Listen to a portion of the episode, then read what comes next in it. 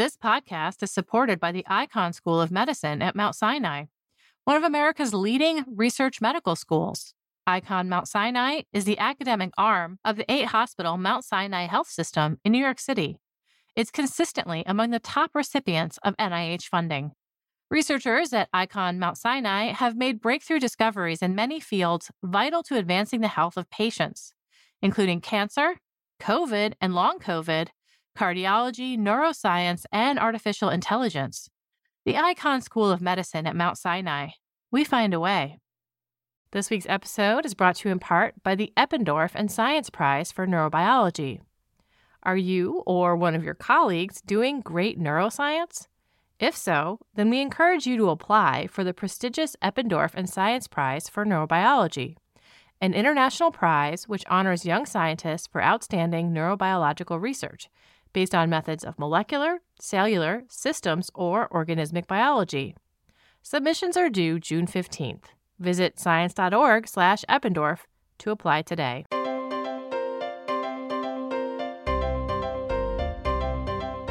This is the Science Podcast for May 26, 2023. I'm Sarah Crespi. First up this week, we have staff writer Liz Pennisi. She joins me to talk tongues who has them, who doesn't, and all their amazing elaborations. Today, we also have the first in a new six part series on books exploring science, sex, and gender. Host Angela Saini talks with evolutionary biologist Malin King about her book, The Female Turn How Evolutionary Science Shifted Perceptions About Females. Finally, detecting beer in early 19th century Danish paintings. Heritage scientist Fabiana Di Gianvincenzo talks about using proteomics to dig out clues to artistic practices of the day and how they fit in with the local beer loving culture. So, once when I was having my teeth cleaned, my dental hygienist told me that some people have very active tongues they're very curious and they'll actually they won't leave the dental tools alone. Anytime a new thing comes in the tongue has to go over and explore and the dentist or the hygienist is like constantly holding the tongue back with a mirror so that it doesn't get hurt.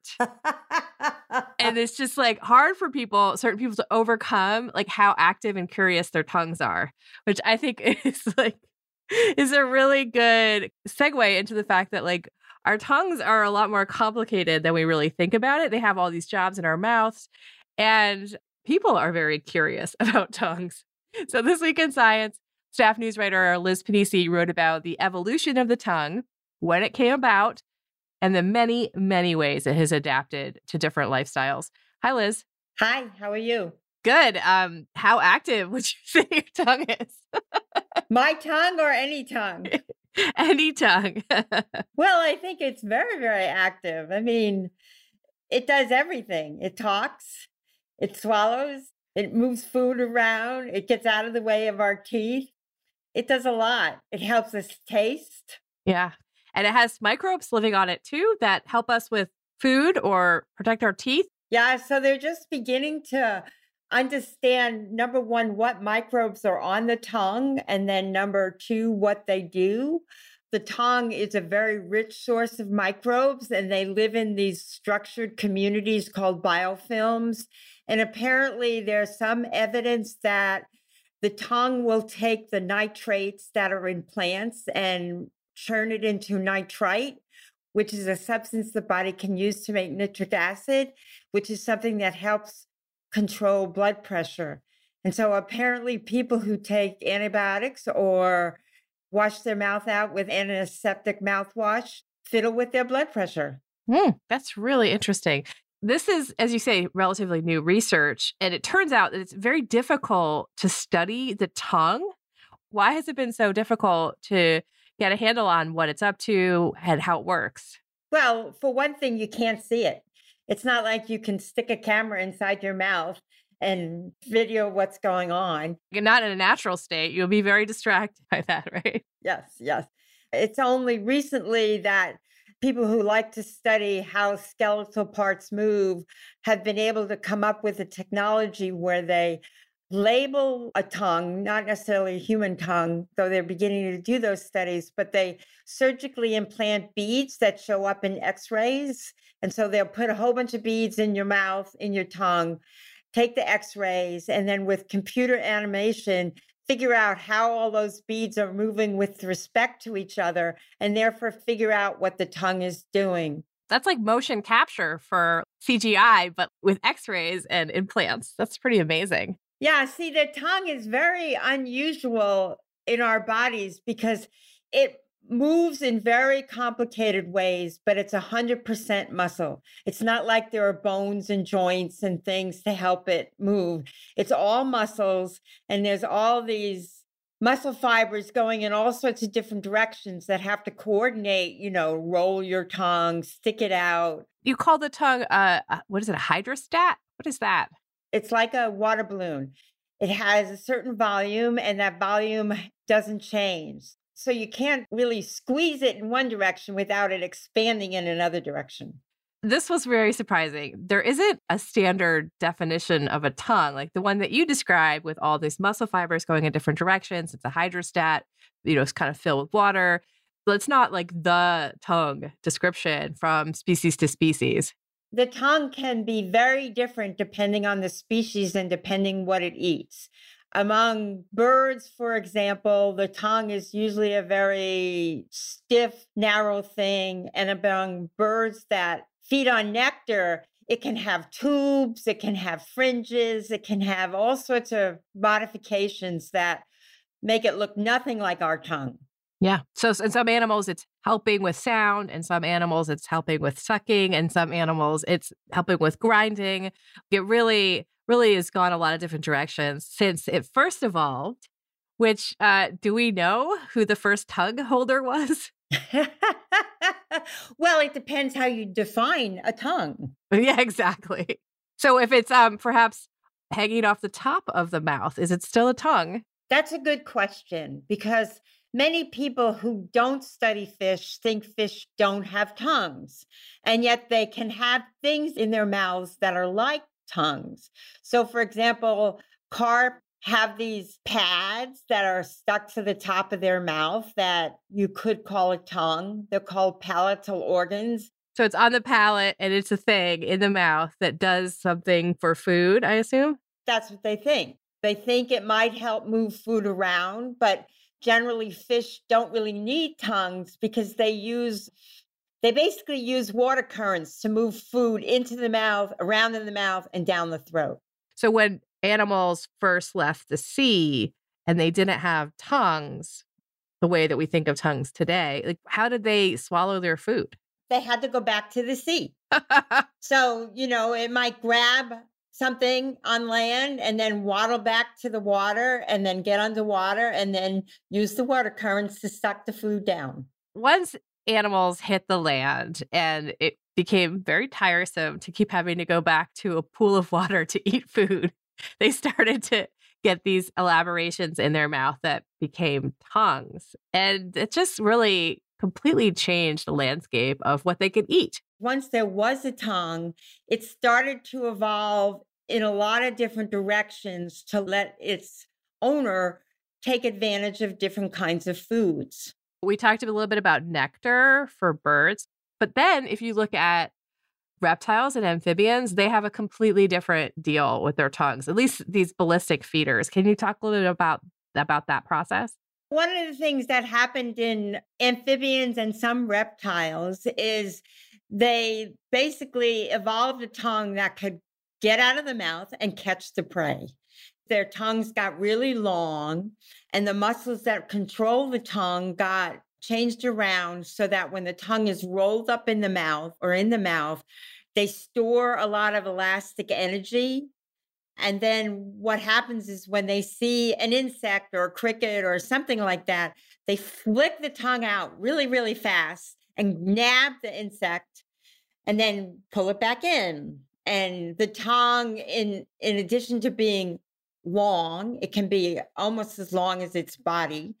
And in addition to having these modified muscles, it has basically saliva that is really sticky. So once the insect is grabbed, it can't get away.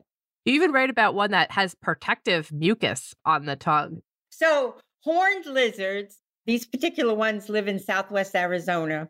They eat ants, and the ants they eat are particularly poisonous and nasty biters. Spicy ants. and so, what these lizards have evolved is both a tongue anatomy and a mucus that's really, really thick. So when they grab the ants, the mucus surrounds it in the, the strings of mucus and they kind of get stuck in a mucus pocket so that when the, they're being swallowed, they're incapacitated and can't bite anymore. And then it's down into the the acids that'll take care of all that stuff. Yes, hopefully. That's pretty great. Okay, so we've talked about birds, we've talked about uh, amphibians and reptiles, and I think we gotta get over to mammals. So, what are some of the interesting elaborations that have happened with mammalian tongues? One of the most critical things is suckling, and they use the tongue for that. And then some of the more unusual things is so some bats, for example, click their tongues and use it for echolocation. Yeah. Well, some animals, including whales and dogs, use their tongue to thermoregulate. So you think about a dog sticking out its tongue as it pants, and apparently whales do a similar thing. Uh, the other thing about mammals, obviously, some of us, for example, humans, can talk. and our tongue has become really important for that. And you write about how this relationship, how our brain and talking and the tongue all work together, you know, has a, a really interesting history. The interesting thing is obviously before there were hands, there were paws. That paws didn't do much grabbing of food. They're just kind of walkers, right? They're just kind of walkers. And so some people think that the ability of the tongue to sort of grab and manipulate food helped the early appendages that became our hands to grab and manipulate food, that some of the brain circuitry was co opted to help the hands maneuver. So our tongue was our first hand. The tongue was our first hand. Yeah. It's our mouth hand, as you say in the story. The hand of the mouth. the hand of the mouth. Okay, so one thing I want to touch on before we wrap up is you open your piece with how some athletes stick their tongue out when they're doing something difficult. What's going on there? Is it legitimately helping them or is it just a evidence that they're doing something difficult? Nobody's really done a scientific study to evaluate whether sticking out your tongue before you dunk a ball or sticking out your tongue before you throw a football you know, helps you get that basket or help you make that accurate throw. But it is kind of funny how certain athletes do stick out their tongue right before they do these things.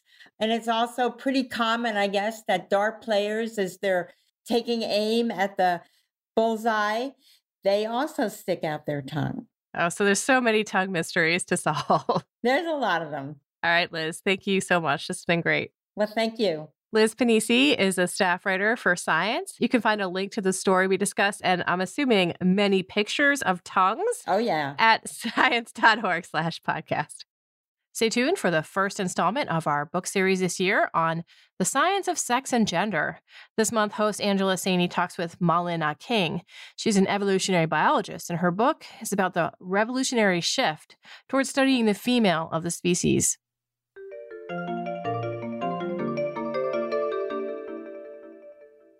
This week's episode is brought to you in part by the Eppendorf and Science Prize for Neurobiology. Are you or one of your colleagues doing great neuroscience? If so, then we encourage you to apply for the prestigious Eppendorf and Science Prize for Neurobiology, an international prize which honors young scientists for outstanding neurobiological research based on methods of molecular, cellular, systems, or organismic biology. Submissions are due June 15th. Visit science.org slash Eppendorf to apply today. Hello, I'm Angela Saini, science journalist, author, and the host of this special series of books podcasts. This is the first of six monthly interviews in which I'm speaking to the writers of thought provoking books on sex and gender. This month, I'm joined by Malin Ah-King, an evolutionary biologist and associate professor in gender studies at Stockholm University in Sweden. She's known for looking at sexual selection through a feminist lens. In her latest book, The Female Turn How Evolutionary Science Shifted Perceptions About Females, Ah-King surveys what has become a noticeable change in the way that researchers have started looking at female anatomy and behavior across the natural world. As she writes in her introduction, science has historically depicted female animals, including humans, as coy, passive, elusive, non competitive, and sexually reserved. Not anymore. Malin, thank you so much for being here. Can you start by just explaining the historical failures of scientists to notice or even properly understand the females of species? So uh, Darwin described females as being passive and coy, and I think these ideas have continued within our field of evolutionary biology.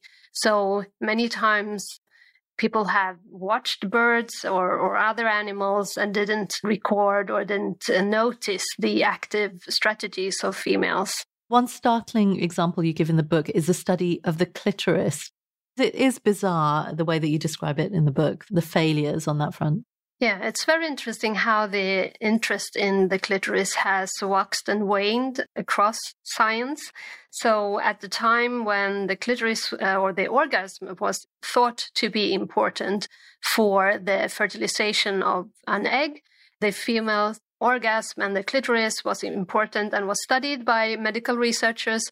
But as this perception of the importance of the organism for the fertilization declined, then the interest of the clitoris also declined. And then in the 1970s, when the women's health organizations took an interest in women's pleasure, then the interest in studying and exploring the role and the, uh, the clitoris was increased again.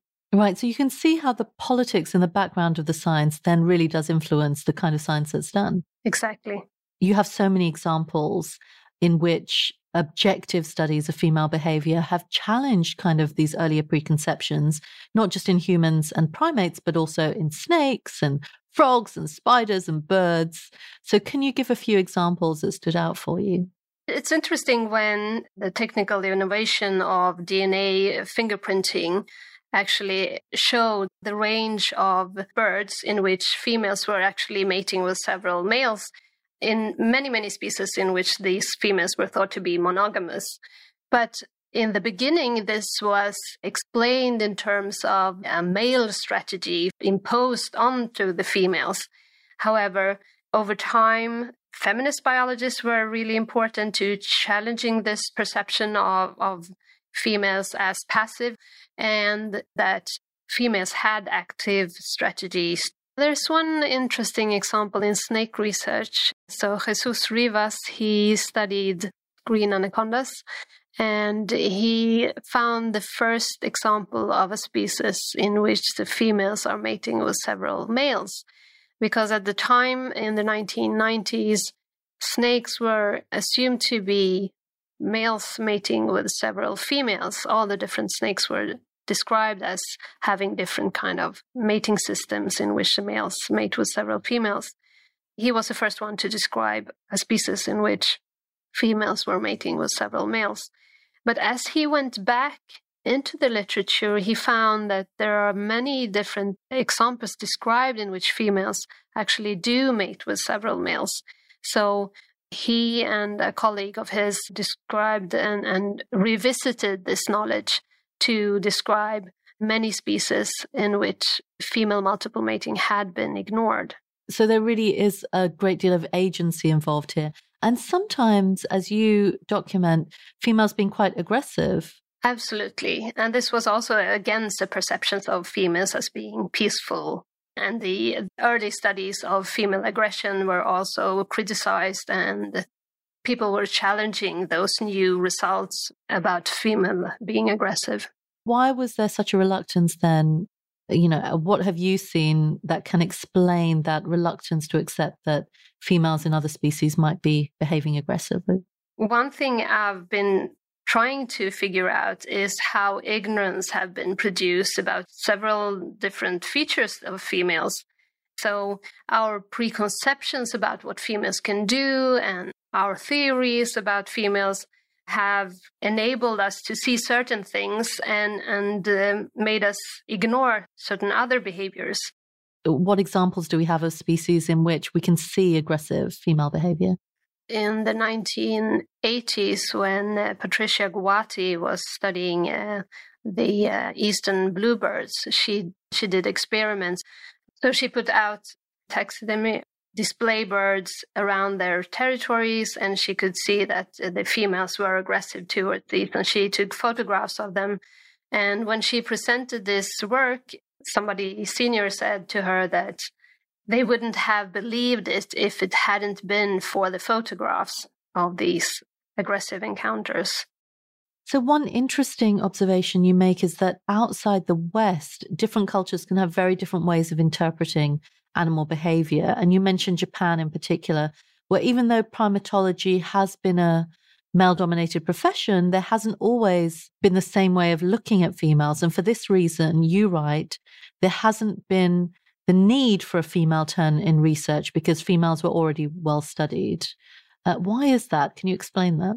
So, in Japanese primatology, which developed independently from Western primatology, they had another approach towards studying animals. So there is not this great divide between perceptions about humans and animals. So they see this as a continuum, and therefore they also approach the animals with a way of anthropomorphic or sociological method of studying these animals in which they tried to understand the whole species society and all the relationship in the society.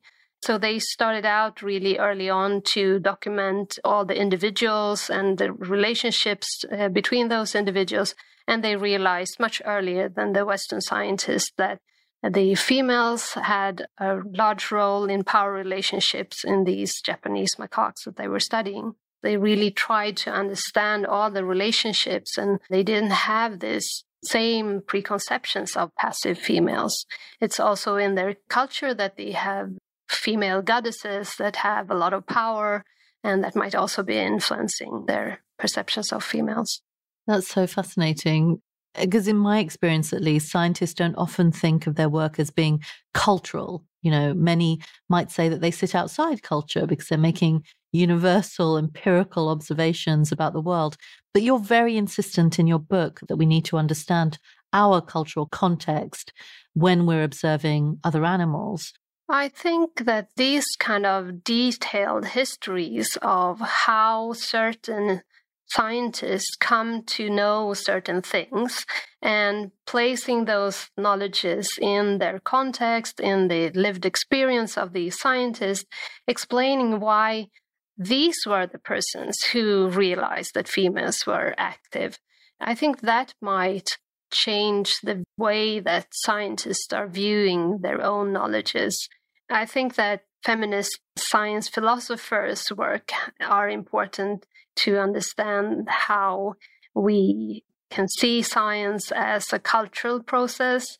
I mean, even if we do make a discovery, it doesn't become knowledge until the scientific community in which we belong to have received this as knowledge. We have to persuade others that the discovery we made is important to this field.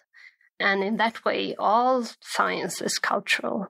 And certainly throughout your book, I mean, one of the strands that you have is that you interview very many scientists, including very famous feminist scientists like evolutionary biologist Patricia Gowaty and Sarah Blaffer Hrdy, who is very famous for overturning preconceptions about primates, female primates, and things like motherhood and sexuality.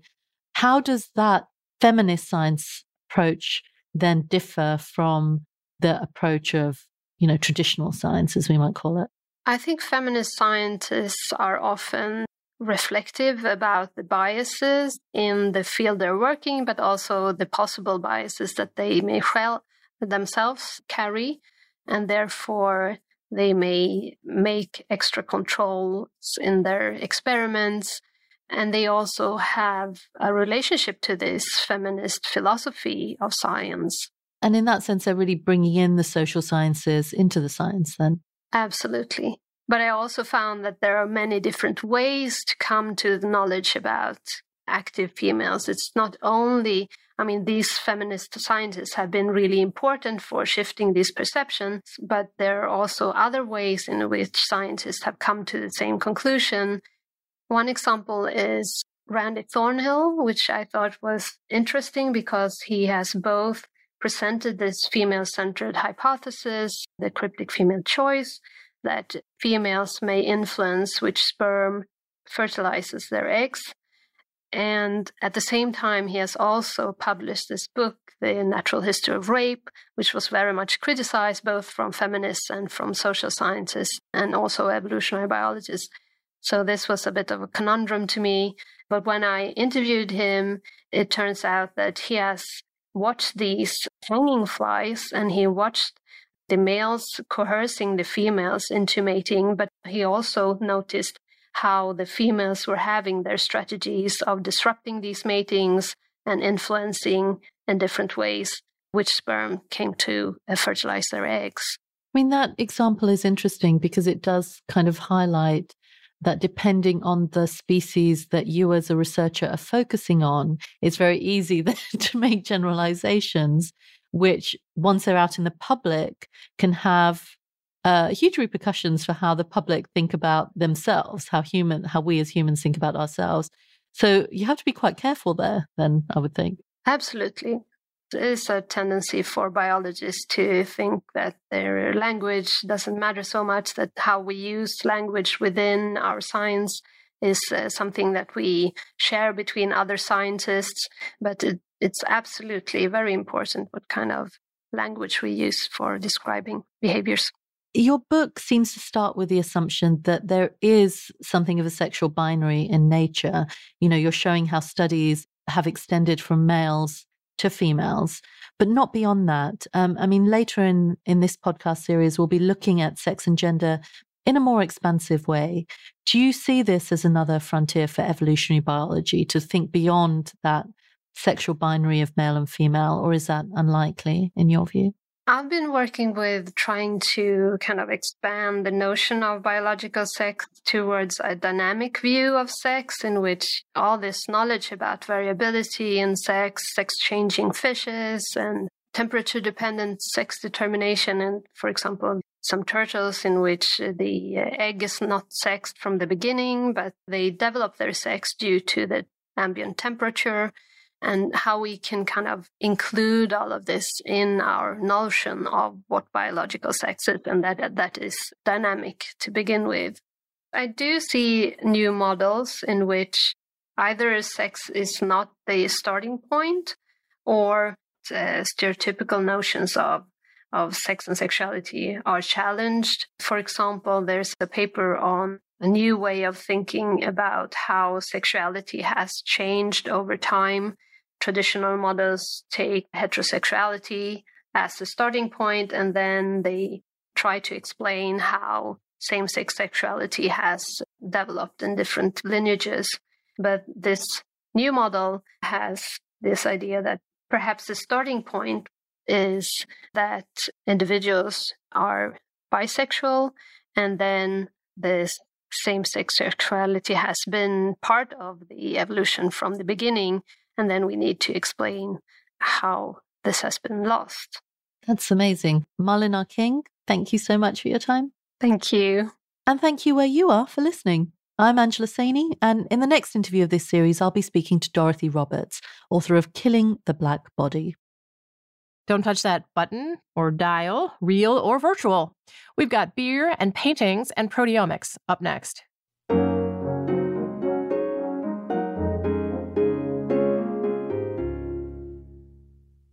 In Science Advances this week, Fabiana Di Gianvincenzo and colleagues write about using proteomics to detect proteins from yeast and cereal grains in paintings from the Danish Golden Age. The combination of proteins actually suggests beer was used to prepare the canvases. Fabiana is here to tell us about this technique and about the relationship between beer and painting in early 19th century Denmark.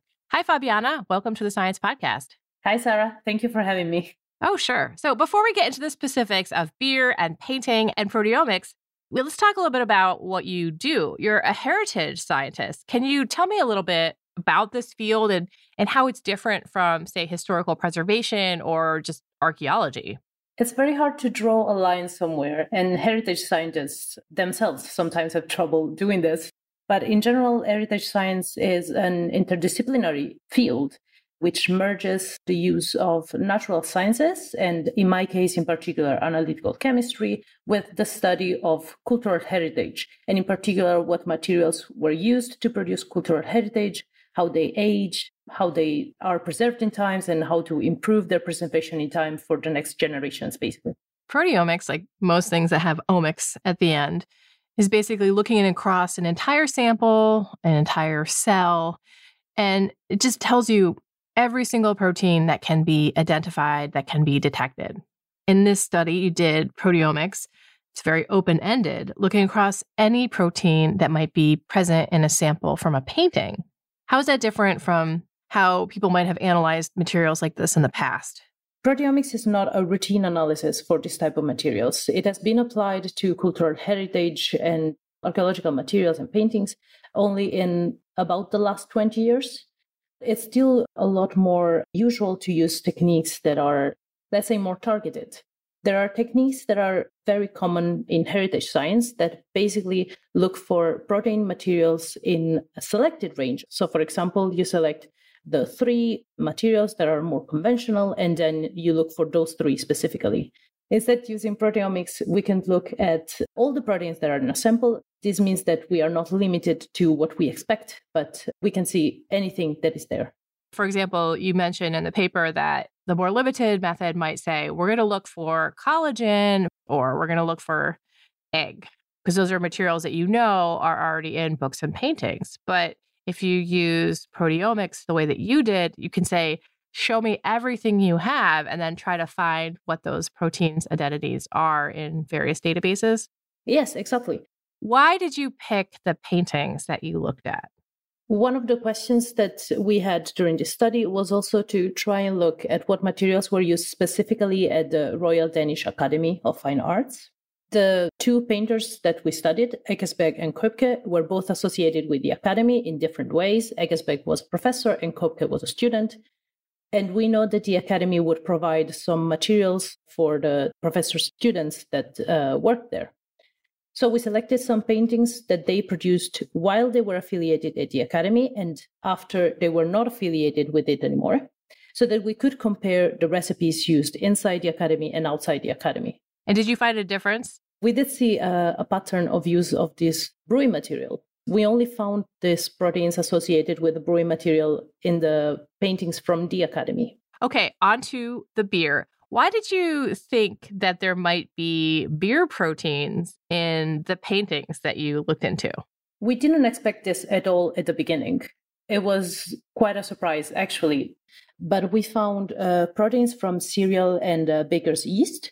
And after going through the range of possible materials that could have been used in this case, we thought that the the most likely one was uh, something coming from brewing from beer brewing yeah yes so it might be beer or we think even more likely a byproduct of brewing like uh, residual yeast this was also present in some of the recipes from the time as we found thanks to the the great team of also conservators and curators and historians that was working with us you said it was unexpected that there was beer in this painting but beer was actually really important at this time in Denmark? Beer was absolutely fundamental in 19th century Denmark. It was such an important part of the society and the economy and the culture also.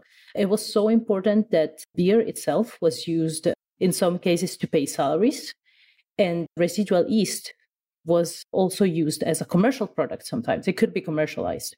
So you made these mock ups to kind of allow you to further experiment on what's happening in these paintings that are a little bit too precious to keep touching and, and extracting from. So how exactly does the beer layer fit in with, you know, preparation of these canvases or making these paintings? What we think is that, and this is very heavily based also on the results that we got from the mockups, is that this material was added to make it a more uniform layer. In the ground layer, we have results both from our study and from some other previous studies, which looked at other types of materials. So instead of proteins, for example, they looked at lipids. And what we saw when we were making the mockups is that these materials do not necessarily mix well together. Having something like uh, beer, or even better in our experiments, the residual yeast, helped keep this material together and made it very, very uniform, very smooth, and it remained in a very good condition also after drying. Whereas other materials that we tested, once they were dry, they were all cracky, more fragile. So you have canvas, you stretch it, then you apply something to it to kind of make it interact with the layers that are above it that are of the painting to make them behave and not just soak right into the canvas and disappear. Yes, that's basically the principle. You use it to improve the interaction between the paint and the support, in this case, the canvas. I know that proteomics requires you to destroy a small bit of sample, but do you think that something like this should be applied to other artworks to look for more surprise ingredients? I definitely think that this should be applied to other paintings. Just like we were not expecting to find this material, there might have been other other paintings that either contain a material like this or contain a different materials that we don't know or we don't expect. Or there might even be paintings that have been studied in the past with other techniques that couldn't have found anything like this. I definitely think that it's worth looking further, studying more paintings as much as possible, given that, as we mentioned before, this is a destructive technique. But this could give us uh, so many answers and it could be so helpful and it could then evolve into then maybe using non-destructive technique. So, what could you do to make this technique less destructive? You know, make it a little bit less invasive for paintings? There are definitely improvements that can happen on the instrumental level. Luckily, progress on the instrumental level and on the hardware in general for these types of analysis is going so, so fast the machines are getting better and better every year, which is already a big progress for us because it allows us to see much smaller amounts of material and therefore using much smaller samples. But there's also a lot of study being done on ways to get proteins from objects without actually removing a sample. We also try to study in this work the results from a different point of view. So instead of just using the proteomics approach, we use the data that we had already produced to also look for smaller molecules using a metabolomics data analysis approach. And we did manage to find something. We cannot be 100% sure about this because, as I said, it's not what we were targeting, but it's still an interesting starting point. And it's something that should also be studied further, also related to the minimizing the impact, the physical impact of sampling, for example. If we could get more information from using one sample and doing, for example, one chromatographic and mass spectrometric run, but we can still get double information from it. We are earning so much more. It's like a duplex. so you you take you take your uh, sample, you run it through specific machines, you get your readings, and you apply one type of analysis to those readings, and you get your proteomics. And then you apply a different type of analysis to that reading, and you get these the small molecules. And then you can take those and look at different databases and know a lot more about not just the proteins, but also any metabolites or small molecules that are picked up by, by these techniques. Potentially, yes, that's exactly it. And this needs to be optimized, but what we did was a, a starting point, and hopefully it will be developed further uh, in the future. This application of beer to these paintings doesn't just tell us something about, you know, these master painters. It also tells us something about the town and how important this particular resource was, how how much beer stuff was going on. It kind of connects the painting, the practice of painting, and as well the context of the society around it. You know, is that something that you're hoping to do more of as you expand this approach? Absolutely, yes. This is one of the things that we loved the most about finding these results if we based our knowledge of artistic production on, on manuals or on just studying the most important literature resources, it seems like artistic production is something not standard, but let's say that it relies heavily on a, a, limited range of materials. When instead we start to look more into the details, into local traditions, in particular into the connections with culture, we see that our production was very much bound to this and very closely connected to this clearly. And this is an example of the use of a beer brewing material, and it could be an example for other types of materials elsewhere and in other places, in other contexts. Thank you so much, Fabiana. Thank you so much to you, Sarah. This was great. Fabiana Di Gianvincenzo is a postdoc in heritage science at the University of Ljubljana, Slovenia. The work we talked about was actually conducted at the Globe Institute, University of Copenhagen. You can find a link to the Science Advances paper we discussed at science.org slash podcast. And that concludes this edition of the Science Podcast. If you have any comments or suggestions, write to us at sciencepodcast at aaas.org. You can listen to the show on our website, science.org slash podcast, or search for Science Magazine on any podcasting app. This show was edited by me, Sarah Crespi, and Kevin McLean, with production help from Podigy. Jeffrey Cook composed the music. On behalf of Science and its publisher, AAAS, thanks for joining us. This week's episode is brought to you in part by Science Careers. Looking for some career advice? Wondering how to get ahead or how to strike a better work life balance? Visit our site to read how others are doing it Use our individual development plan tool, access topic specific article collections, or search for an exciting new job. Science Careers, produced by Science and AAAS, is a free website full of resources to help get the most out of your career. Visit sciencecareers.org today to get started. You listen to us to hear about new discoveries in science, but did you know we're a part of the American Association for the Advancement of Science? AAAS is a nonprofit publisher and a science society. When you join AAAS, you help support our mission to advance science for the benefit of all. Become a AAAS member at the silver level or above to receive a year's subscription to science and an exclusive gift. Join today by visiting AAAS.org slash join. That's AAAS.org slash join.